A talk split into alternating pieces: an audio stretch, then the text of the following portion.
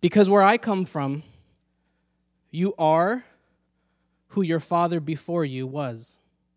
Which means that my father was simply a fisherman, and his father's father was a fisherman, which is why I too have become a fisherman. And every single morning, I wake up before the dawn and I go out to the boat and we prepare everything so that we could fish. The other day, I was so tired after a long day, I was walking home. It must have been six o'clock. I was tired. I was dirty. I smelled bad. And before I got to my home, a Roman soldier stopped me. And he said, Boy, carry my pack. I was tired, but I was more afraid.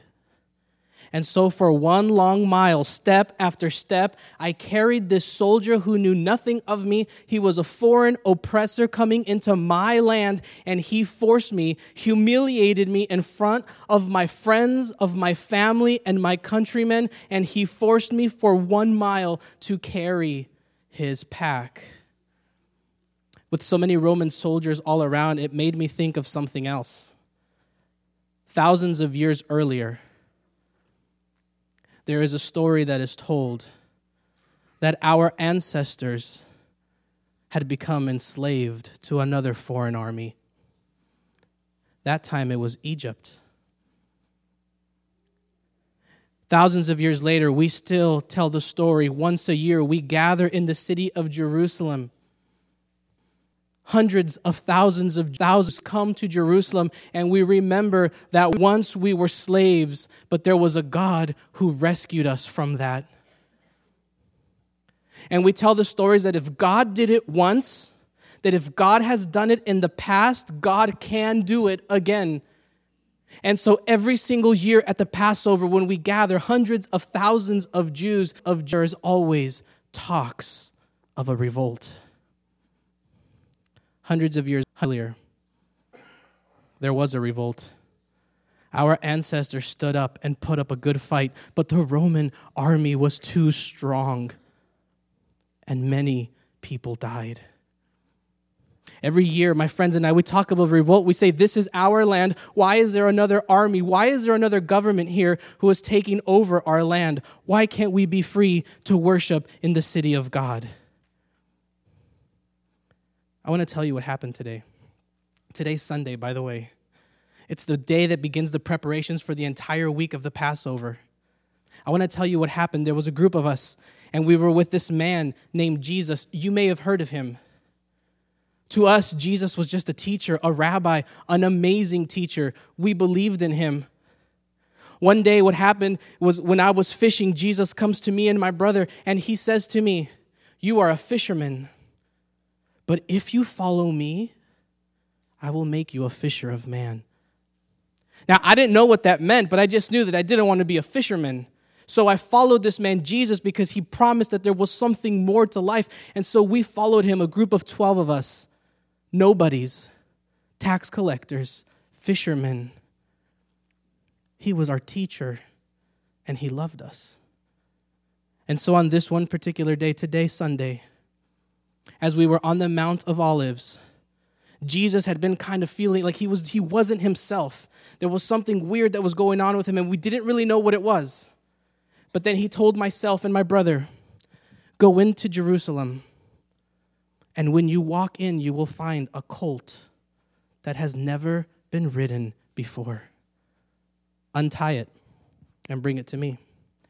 And then Jesus says, And if anybody tells you anything, tell them the Lord needs it and he will return it immediately. And so my brother and I, we go there kind of afraid because it's almost like you're stealing something, right? If you're taking something that's not yours, my father always taught me that that's stealing. And so we went and we began to untie this colt, and then the owner of it says, What are you doing? And we said exactly what Jesus told us to say The Lord needs it, we will return it immediately. And the guy let it go. He understood for some reason what was happening. We didn't understand. And when we came back and brought it back to Jesus, the weirdest thing started to happen people started putting their cloaks, their jackets, their outer garments on top of this colt. And then Jesus got on it. And when he started going and when he started walking into the city, the weirdest thing started happening. Some people were so poor they only had one cloak, but what they started to do was to lay it like on the floor, almost like a red carpet for Jesus as he walked in on a colt, a small pony, even. And we just walk like we don't know what's happening, but something is happening here. And as we walked into the city, the people that were walking alongside us all of a sudden started saying, Hosanna, Hosanna, blessed is the man who comes in the name of the Lord. When we use the word Hosanna, there's a deeper meaning to it. It means rescue us. Rescue us. Mighty are you. There's something else that happened on this same day today. On the other side of town, Pontius Pilate, the ruler of our area, the governor, came into town as well. But Pontius Pilate came in with an entire Roman imperial procession. They had chariots of war. They had the, the, hundreds of soldiers in their attire for war. They had their spears, they had their swords, they had their lances, they had their horses were armored, they had chariots, and on it they had a banner. And on that banner it said, Caesar is Lord. The Roman army, what they do is whenever they conquer a new land and they come into the city, they have banners that say things like, like Caesar is Lord or blessed is the name of Caesar. There was either there was even one that says that Caesar is the savior of the people. And this they called the good news.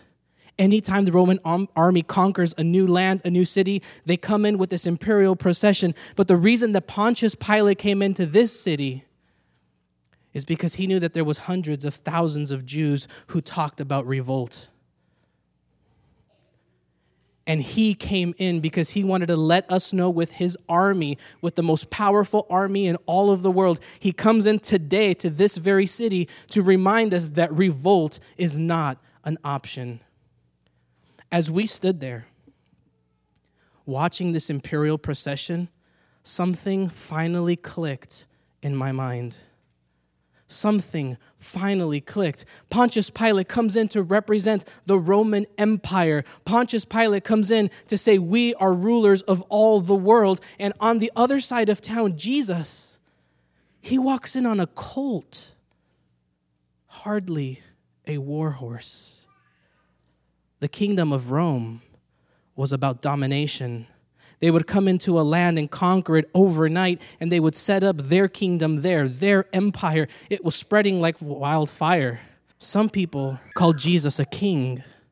Jesus was always saying things like, The kingdom of heaven, it is here, it is now, it is at hand. And we were kind of like, Well, we love you, Jesus. You're an awesome guy. Sometimes you say things and we just don't get it, but you always manage to get us fed. And so we follow you because we don't want to be fishermen or tax collectors.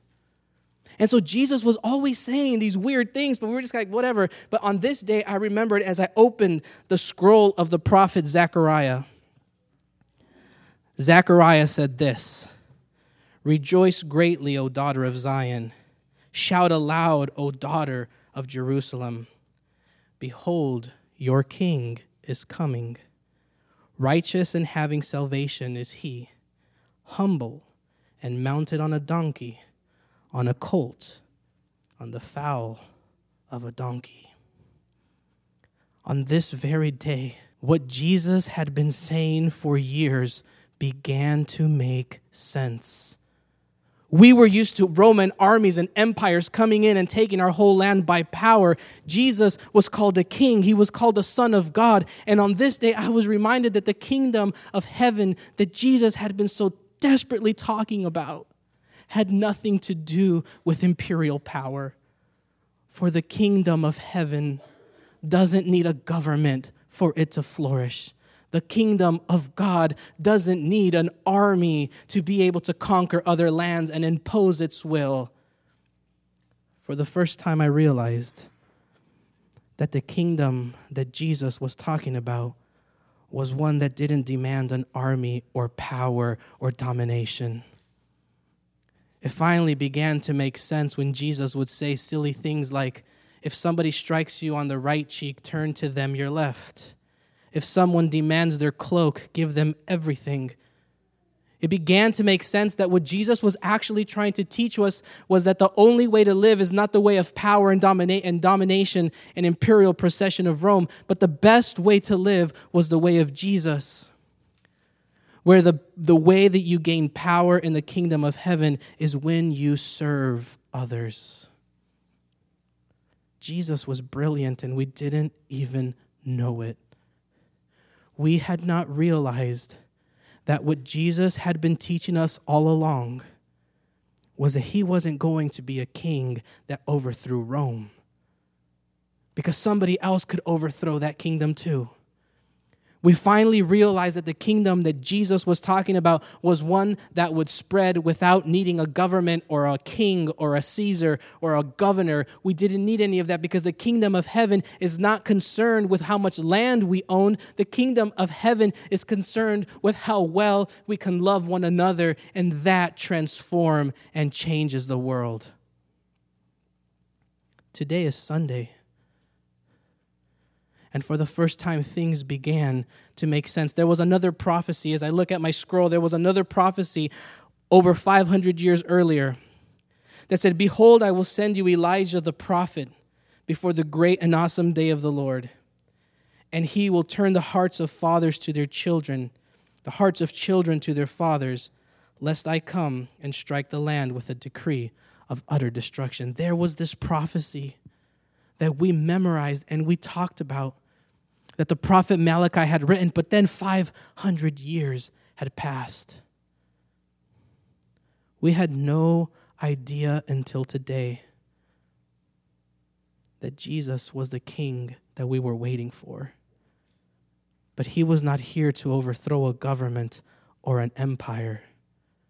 Jesus was here to change the world. Jesus is here to show us that the best possible way to live is by serving one another.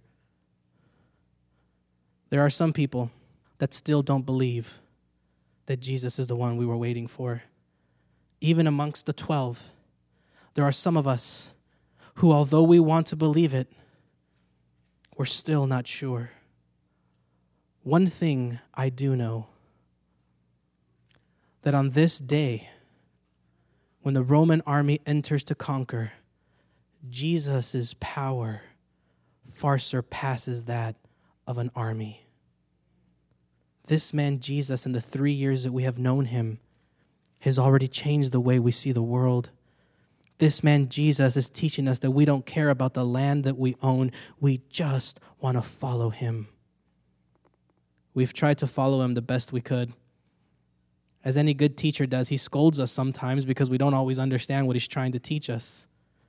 We know the Bible. We know we know the scrolls of the prophets and the book of Moses. We know the law. We know all of that, but Jesus is teaching us so much more that we just want to follow. On this day, it is clicking in our mind more and more that this is the king that we have been waiting for. And my friends and I have decided that we will follow him no matter where he goes. Now, I know you don't know me, but this Jesus has been faithful to me, to my brother, and to my friends. And I want to encourage you to give this Jesus a try because he will never let you down. His invitation has been to everyone he has met follow me. Follow me. He said things like, I will give you an abundant life. He says, The thief comes to steal and kill and destroy, but I have come that you might have life and have it more abundantly. He even says things like, You are more than conquerors. It's like he can see what we can't see. It's like he can see into the future, and that's why we trust him. And so you see, I was a simple fisherman with no future. But the fact that I decided to follow Jesus has made all the difference in my life. Sing with us, God, you reign.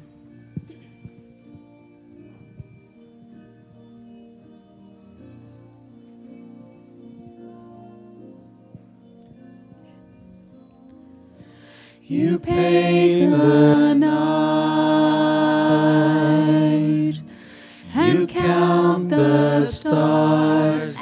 you call them by name. The skies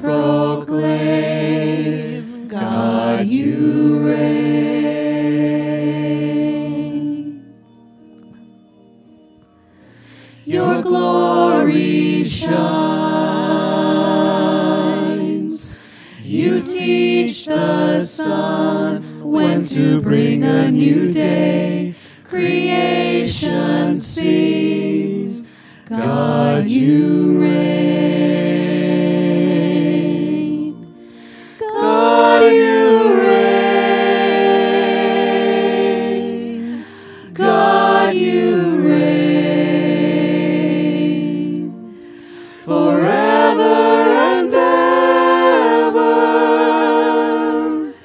God, you reign.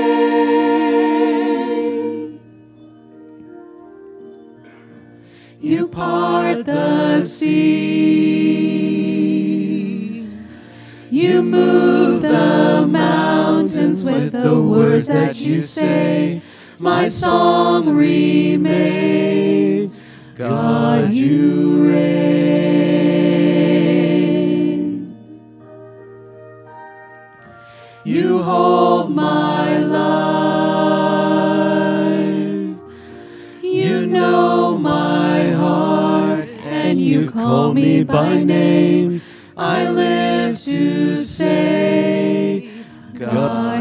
God,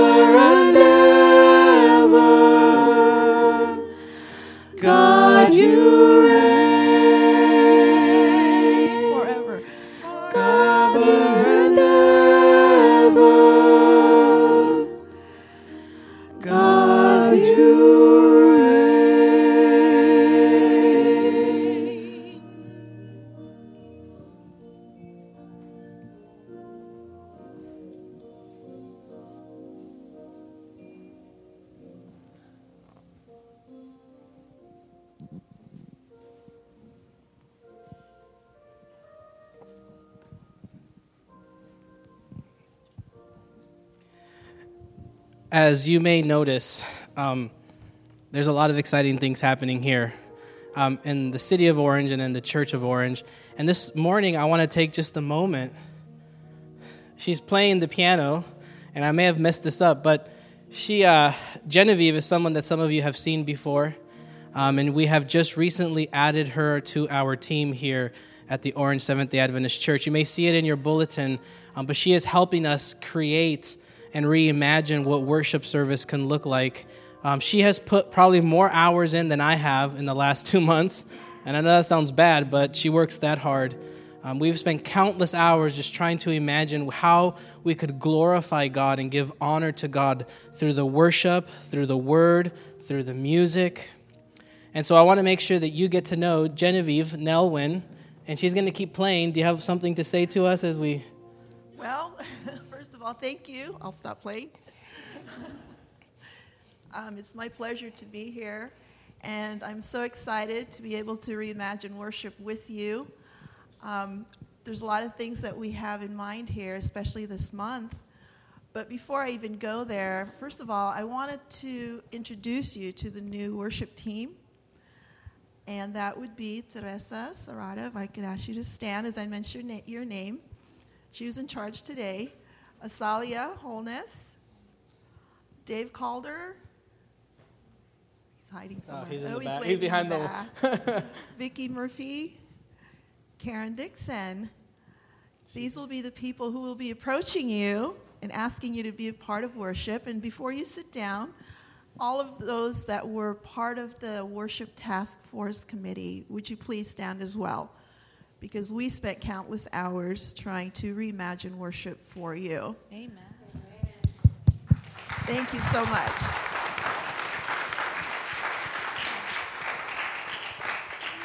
The next following weeks, we continue the Easter series. And next week, you will be within the walls of the compartment, the room in which Jesus had his Last Supper with his disciples. The story will be told by Judas himself. And you will be partaking in that Last Supper. On the 16th will be the darkness of the Garden of Gethsemane. And you will experience Jesus' agony as he felt so alone and desperately alone. But the following week after that, he is risen. Amen? Amen. Easter. And that'll be a very special Sabbath in which we hope you can invite your friends and family. You'll see a very different church format. We will be having brunch, no Sabbath school, it's kids' activities. So please bring your friends and family. There's, be, there's going to be lots of music, drama, and all kinds of fun things. And then the fifth Sabbath, Jesus will be leaving us. But he's going to give us some instructions on what we need to do to carry on his work.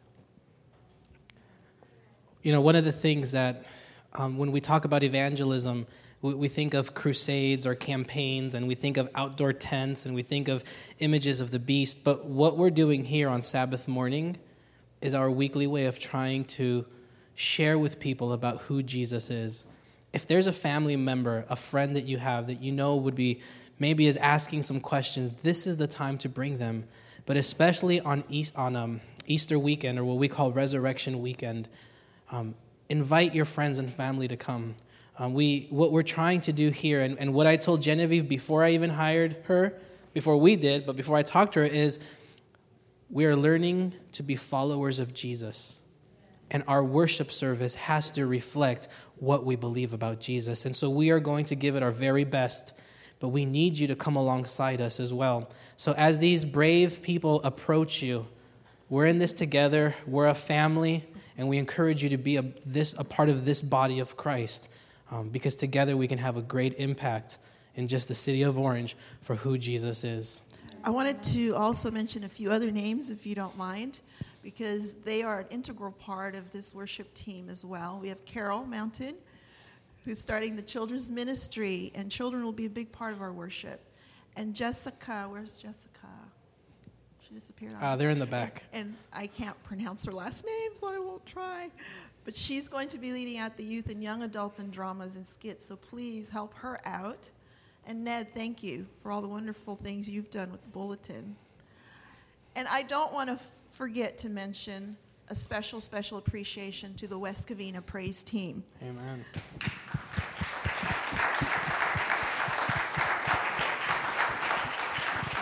They've, they've come here to model for you what praise worship can be. And they've also um, graciously offered to help in some ways to get ours started. So, more on that later. So, thank you, West Covina Praise. Amen. Next week, there will be another surprise that you need to come back to. It has nothing to do with me, but there's a surprise that you'll want to be here um, for. So, with that said, may you bow your heads with me as we pray. Oh, gracious God, we are thankful that you are a God who doesn't leave us alone, that you are a God who has committed to be with us till the very end, which happens to be the new beginning. God, I pray that as your spirit fills this church and fills each one of our lives, that we will continue to give honor and glory to you in everything that we do. We want to be a faithful church, Lord. We've seen your hand moving already. And so our prayer is that we would continue to be faithful to you. We pray all of this in the name of Jesus. Amen.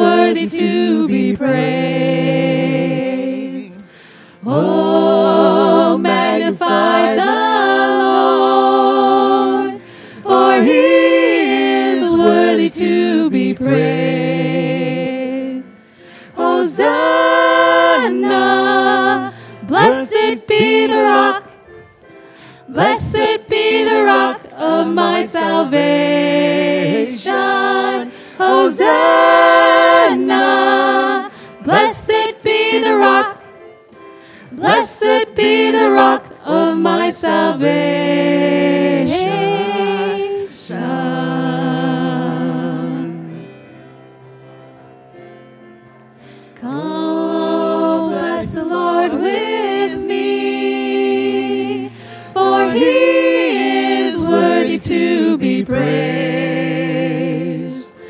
Oh, bless the Lord with me, for he is worthy to be praised.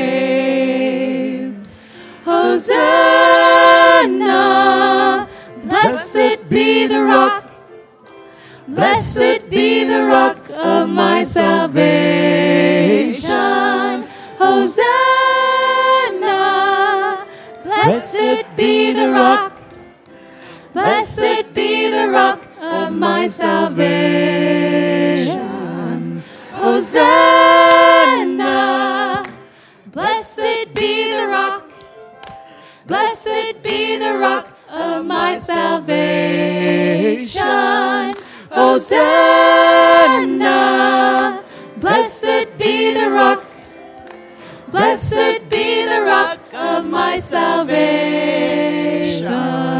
Hosanna. Blessed be the rock. Blessed be the rock of my salvation. Hosanna. Blessed be the rock. Blessed be the rock of my salvation.